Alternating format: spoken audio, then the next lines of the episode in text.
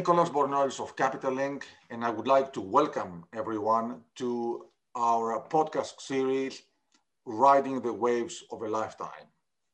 This Capital Link podcast series gives us the opportunity to interact and discuss with industry leaders, maritime industry leaders, who share with us life and career experiences as well as their unique insight into the industry's challenges, opportunities, risks, and direction.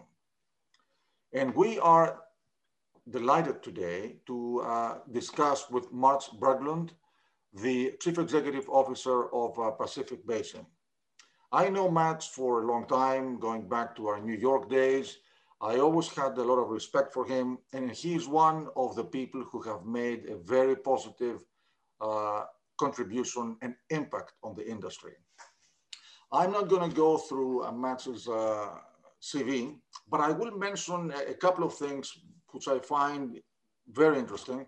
First of all, Mats has done it all in a way. I mean, he has worked uh, as a group controller, chief financial officer, head of crude operations, chief operating officer, and of course, for the last nine years, he has been the chief executive officer of Pacific Basin. And he has had, and I hope we will discuss that, a transformational impact on Pacific Basin. When he went there, the company had 34 ships owned. Now the owned uh, fleet is over 110 vessels, plus a lot more that they charter in. So Mats has worked for companies, names that we all know, the Stena Group, Concordia Maritime, Overseas Shipholding Group, that's where we got to know each other from New York, Chemoil uh, Energy, Pacific Basin for the last nine years. And he has been in Europe, in Asia, in the US, he has worked in Sweden, the United States, Singapore, and Hong Kong. So Mats is a man of the world, as you know, perfectly fitting for global shipping, which is a global industry. So uh, I would like to welcome him, thank him for being with us. And Mats, I wanted to start our interview asking you, how did it all begin? How did you get into shipping? Was a coincidence, really, and thank you, Nicholas, for that kind introduction. I was growing up in, in Gothenburg, Sweden, and I was studying there, and I had many jobs during my school days. But uh, a lot of Gothenburg companies came to the business school uh, soon before I graduated for a jobs fair. So Volvo and SKF and Stena came to, to the school. And I got talking to the head of HR at Stena. And a few weeks later, he called me and offered me a job as a business controller at Stena Line, the, the ferry company. And I stayed with Stena then for 20 years wow. uh, in, in many different uh, jobs and roles. So, so coincidence. Yeah. So I see Volvo on one side of the transportation industry has been after you from the very beginning. So let, let me ask you, you have been in business now for over 35 years, close to 40 years. So you had a very rich, very uh, successful career. If I can ask you, what do you consider major milestones in your career so that we go along with the theme, riding the waves of a lifetime? Mm. I think maybe the first one I would mention is moving to the US. Uh, within the Stena Group, I got a chance to move to the US to work for Stentex, uh, it was a 50/50 joint venture between Stena and Texaco, a fantastic uh, uh, arrangement where at Stena we had first call on all of Texaco's crude and product tanker transportation worldwide, and Caltex's as well. So a very creative solution for Texaco's transportation needs. We sat at the Texaco uh, trading floors when I was based at their headquarters in, in New York, first as the vice president and then as the president of, of that company. And what I, well, one, our family kind of got a taste for the international life and living abroad. Uh, and secondly, I felt that I learned shipping also from the customers, from the oil trader side, uh, from the charter side, so to speak, and understood the value of, uh, of, of that. I had learned ship owning and operating from Stena, but Stentex taught me the the charter side. So that that I would say is one milestone. second one, which I felt was a great achievement for me, was uh, creating and listing uh, what was called Arlington Tankers yes, on the New York Stock Exchange 2004. You know, kind of early days of the strong cycle, and it was a very successful IPO, the first shipping IPO in a long time. Uh, we spun off uh, six tankers from from Stena. Uh, and I learned a lot about the capital markets, good and bad things about the capital markets by that project. But it was very, very. Um, I felt very kind of satisfied with that achievement. We then copied it at OSG with by way of double hull tankers, right, which was a carbon copy of Arlington tankers.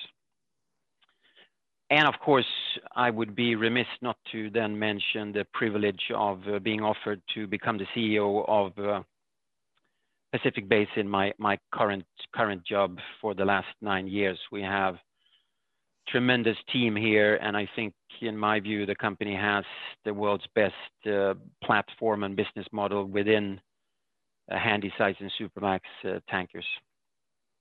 So those three uh, things stand out, I would say? So I will go to uh, the Pacific Basin, uh, you know, years and uh, experience in, in a minute. But before we go there, let me ask you, you've had a long career. Everybody in their career has lots of challenges. And if you can isolate one or two for us, what do you consider the major challenge we have faced and how did you overcome them? Uh, well, 2016 was a really tough year.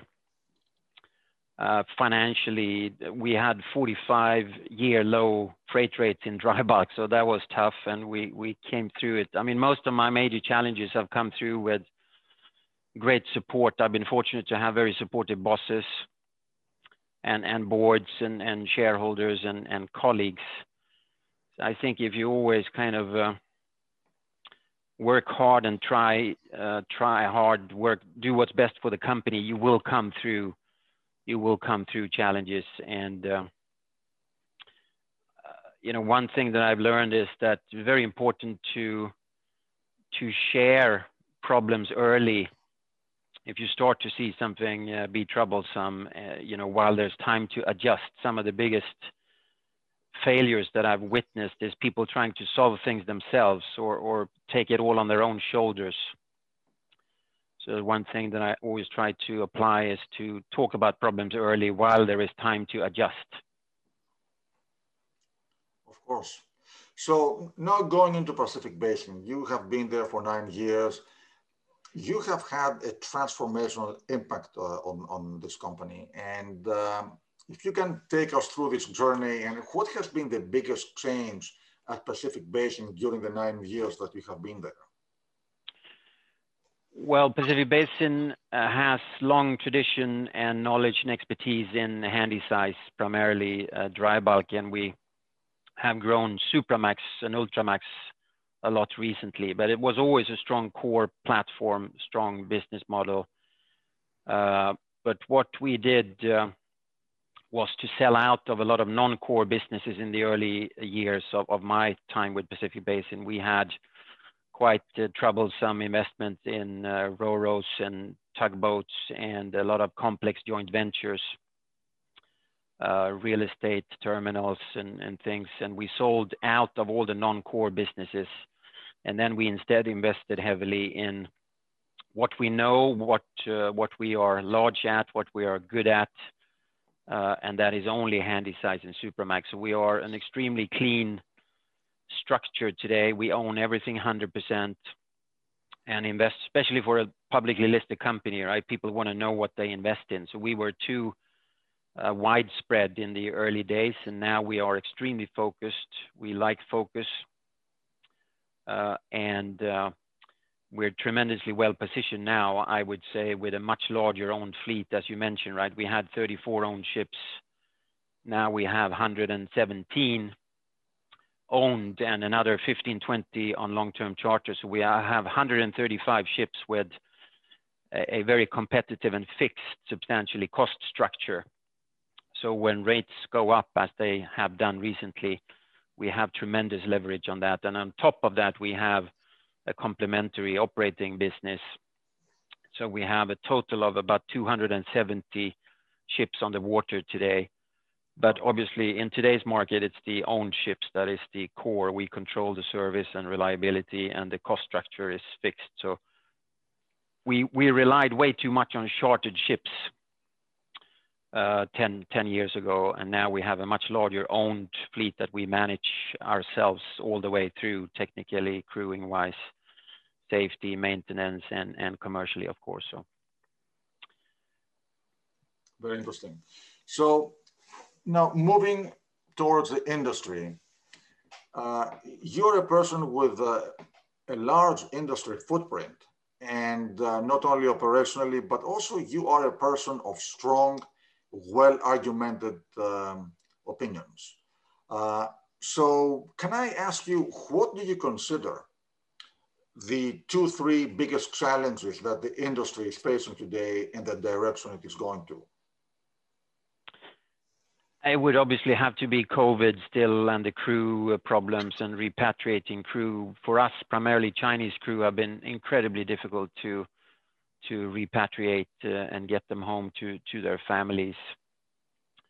Uh, India now is becoming similarly difficult, right? So that is not over by any means, and uh, that's got to be the the biggest one by far in in the short term.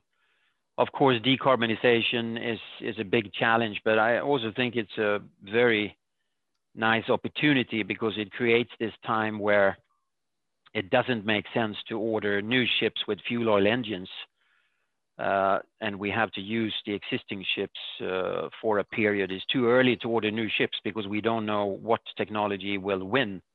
So I think it sets up for for a tight market uh, so that we can make some money and save up for the real new low carbon ships, which will cost a lot more money. Uh, so I would say those are the biggest uh, challenges in front of us, but again, also a big opportunity in that decarbonization. Of course. So uh, another area that I think I find very challenging is technology. Technology has been changing rapidly on a day-by-day basis, and the pace of change has been accelerated by the pandemic. So if you look back, what is the biggest digital change that you have experienced in the industry, and what do you think we're likely to see uh, looking ahead? I think maybe the speed uh, is the biggest change. Uh, I don't think our industry has been, you know, that vastly affected. I've been hearing for 30 years of shipbrokers going out of business and and platforms taking over and so on. It hasn't really happened, but I would say the speed of information, the speed of uh, and and the volume of uh, of information that we have access to, uh, you know, we we today have. And it's much more forward-looking information. It's not only after the fact. We don't We don't have to wait until the month is over, and then two weeks after, we come up with a result. Today, we look forward. We have the uh, vessel information and the cargo information much more forward-looking on an up-to-the-minute basis. We have a daily P&L here uh, that's automatically updated, looking not only for the current month, but also for the month ahead, and so on. And I only see more of that going forward, and we're using all this information to fine-tune and to optimize everything from uh, fuel consumption and trying to learn commercial uh, kind of conclusions from how the fleet is positioned uh, going forward, et cetera. So, uh, but it's, I mean, what I really like about this business is that it's still a people's it's still a people business, so relationships still really makes a difference, and it always will be, and I'm very happy for that to be the fact, so. Absolutely. And by the way, you just brought me to the next question that I wanted to ask you. Uh, technology, you know, starts the discussion about automation, and suddenly automation may supplant the human factor. But up to what extent? And as you mentioned, at the end of the day, the human factor may be involved in a different way, but it's always indispensable. So to what extent do, do you think we're going to see automation becoming a prevalent form in this industry? I think it will come. Uh, it is coming. I think in the offices, it it can and it will uh, take away the the most boring, uh, monotonous work of you know keying in invoices and things like that, right? So you can free up time for the office people to analyze more. Again, we have all this data, we don't analyze it enough. So, you know, we can get rid of boring routine job.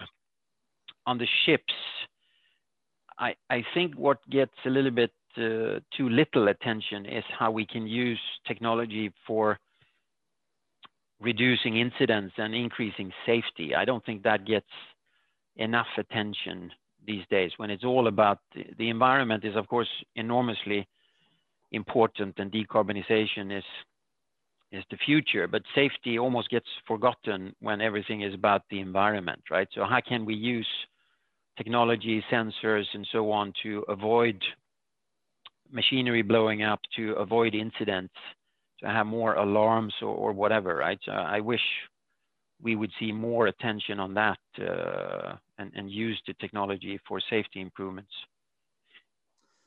so if I go to the next uh, topic, um, let's talk about company culture. I think that is a vitally important ingredient for a successful company. And uh, I think, uh, you know, this starts from the top. You as CEO, uh, you are instilling a certain set of uh, directives and values to the company to follow. So how important is company culture in running a successful company like yours? And is there a motto that you have uh, directed your team to follow?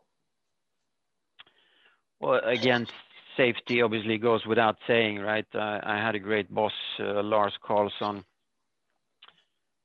uh, who always said, if you think safety is expensive, try an accident. And, and uh, we had a lot of, I mean, culture is absolutely critical. And we have a, our tagline, our company tagline is with you for the long haul. I think thinking long term is absolutely critical in everything we do, and it guides us in many in many decisions, whether it's uh, customer relationships or whether it is maintaining a ship. Right? We always maintain ships to as if we were going to keep them forever, so to speak. Right? We never stop maintaining because we're planning to sell or something like that. So don't take shortcuts. Don't save a few hundred dollars to uh, to uh, you know you maybe you get a, a weaker counterpart, right? So uh, and to honor our commitments, to be caring and respectful in in our relationships, we will we expect to meet everybody again.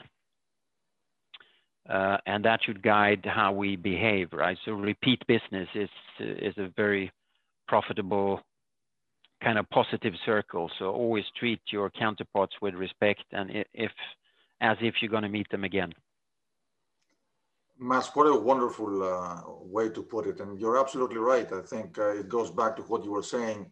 Shipping is a people business and uh, repeat business is, is, great, but you can only have repeat business if your customers really believe in you and they come back.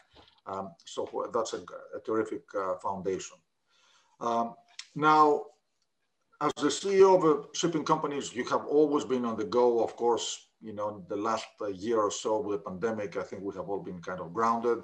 Uh, but I was wondering, how do you balance personal life and business life, knowing that you have to travel all, all over the world? And uh, of course, now you have announced that uh, at the end of July, you will be going back to your native Sweden.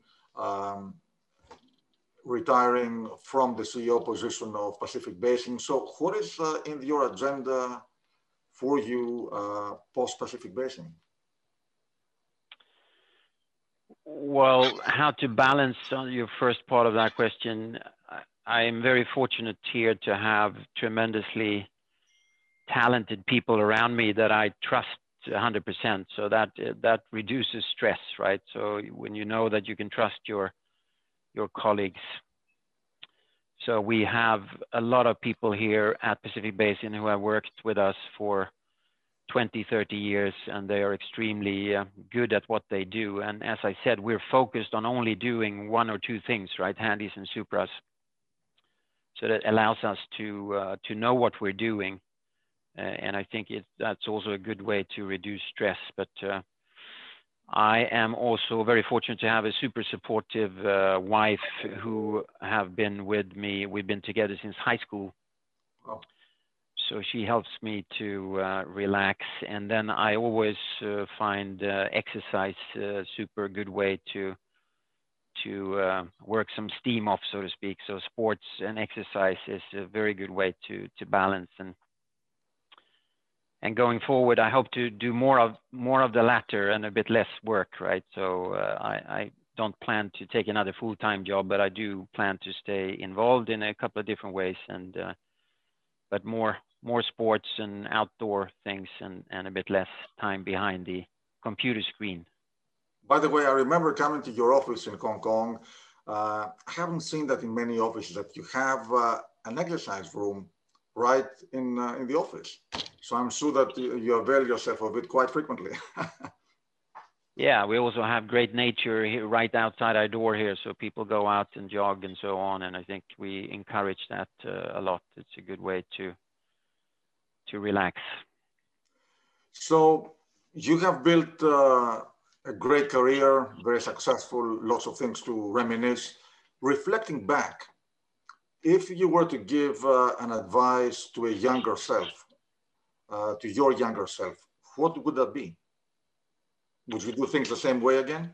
Yeah, I think I would. I I, uh, I tried to not worry too much, so to speak. I would kind of do it all over again. Uh, I don't regret anything, but it is also haven't been that planned. So I think it's just you work hard, do your best. Good things will will come to you and uh, one shouldn't worry too much about the future. Just uh, you know, take it as it comes and do your best. And uh, uh, do I I like the saying, "Do what you like, like what you do." So try to find a role that you that you're good at, and that means that you typically probably will like it because you're good at it, and then you're in a positive kind of spiral. So if you're not in a job that you that you don't like, it's difficult to to you know do something good of it, right? So then you, you should watch watch out for a different role maybe which you're better at, which you're more suited for, and then you get into a positive spiral. So so you know, we, we look at uh, 2020. 2020 has been a tough year for everybody. So has it given you a different perspective on a number of things? And uh, also, if you look back over the years, what has been the hardest part about your job or the best part about your job? I would say, uh, you know, the, the the perspective we have gotten, uh, I would say, is uh, we kind of always taken traveling for granted, right? And free movement and free interaction. So what what the last year has has given is a different perspective on that, we can't take that for granted. It's tough to be, international families are having a tough time, right? Because they can't really see each other. So that's difficult. Uh, the hardest part of uh, my job, uh, I don't like losing money, and, and, the best part is making money. But obviously, the other than that, uh, when when and if we have an incident uh, on on board, for example, and and you know a serious incident, uh, it is very tough. When we can't repatriate people, I mean, we had a one of our chief officers lost his son, and we couldn't get him back for almost three months. They refused to let him off the ship in country after country, right? I mean, that is really, really tragic, and seafarers should be treated better than that, right? And uh, but uh, you know, best best part uh, right now it, it is uh, reading the P and L every every morning, right? That uh, in we have worked so hard for so many years to set up for for this market. People have maintained the ships and you know maintained uh, cargo contracts and customer relationships, and now to see it all come through in the P&L is is a very satisfying uh, feeling. Well, we are in a wonderful period for shipping and especially for dry bulk shipping. And of course, you are the expert.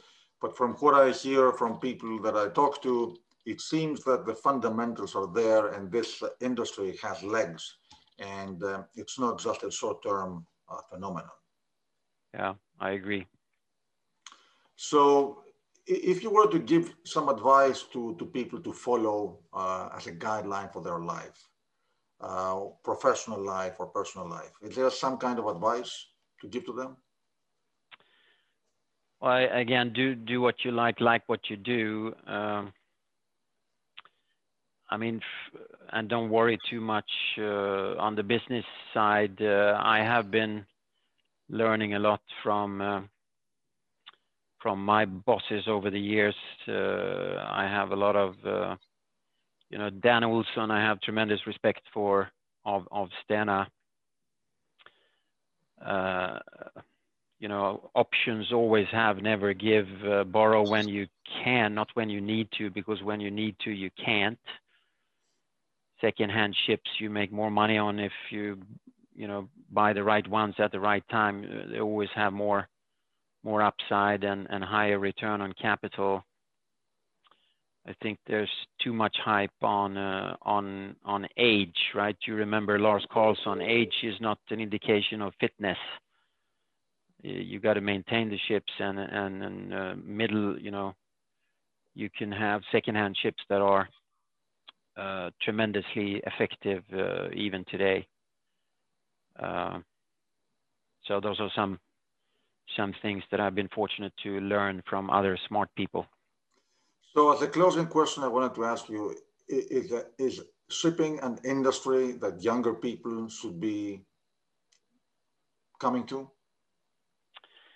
I would say so, absolutely, right? It's a tremendously uh, international, dynamic, uh, you know, industry, and people should uh, should go for it. Absolutely, it has allowed me to move around and travel and get to know so many, you know, people and cultures and companies.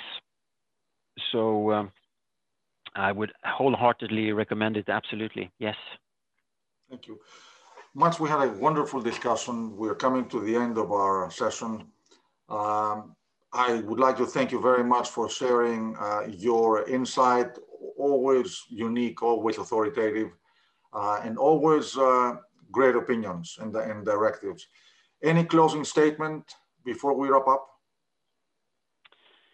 No, I think I would just repeat uh, how fortunate position we are in now in Pacific Basin with this large fleet with tremendous uh, upside, right? And I would also take the opportunity to uh, to say that Hong Kong is a fantastic place to do business from. It's an amazingly dynamic uh, place, both from a business and private standpoint, with uh, super safe uh, environment, nature, mountains and beaches that are tremendous and a city life that is uh, you know bustling with the coolest restaurants and bars and most importantly the people here are fantastic uh, the, the values the work ethic uh, and you know it, it's a really privilege to uh, to work here in Hong Kong I couldn't agree more with you. And uh, I would like also to say from our end, uh, we are privileged to uh,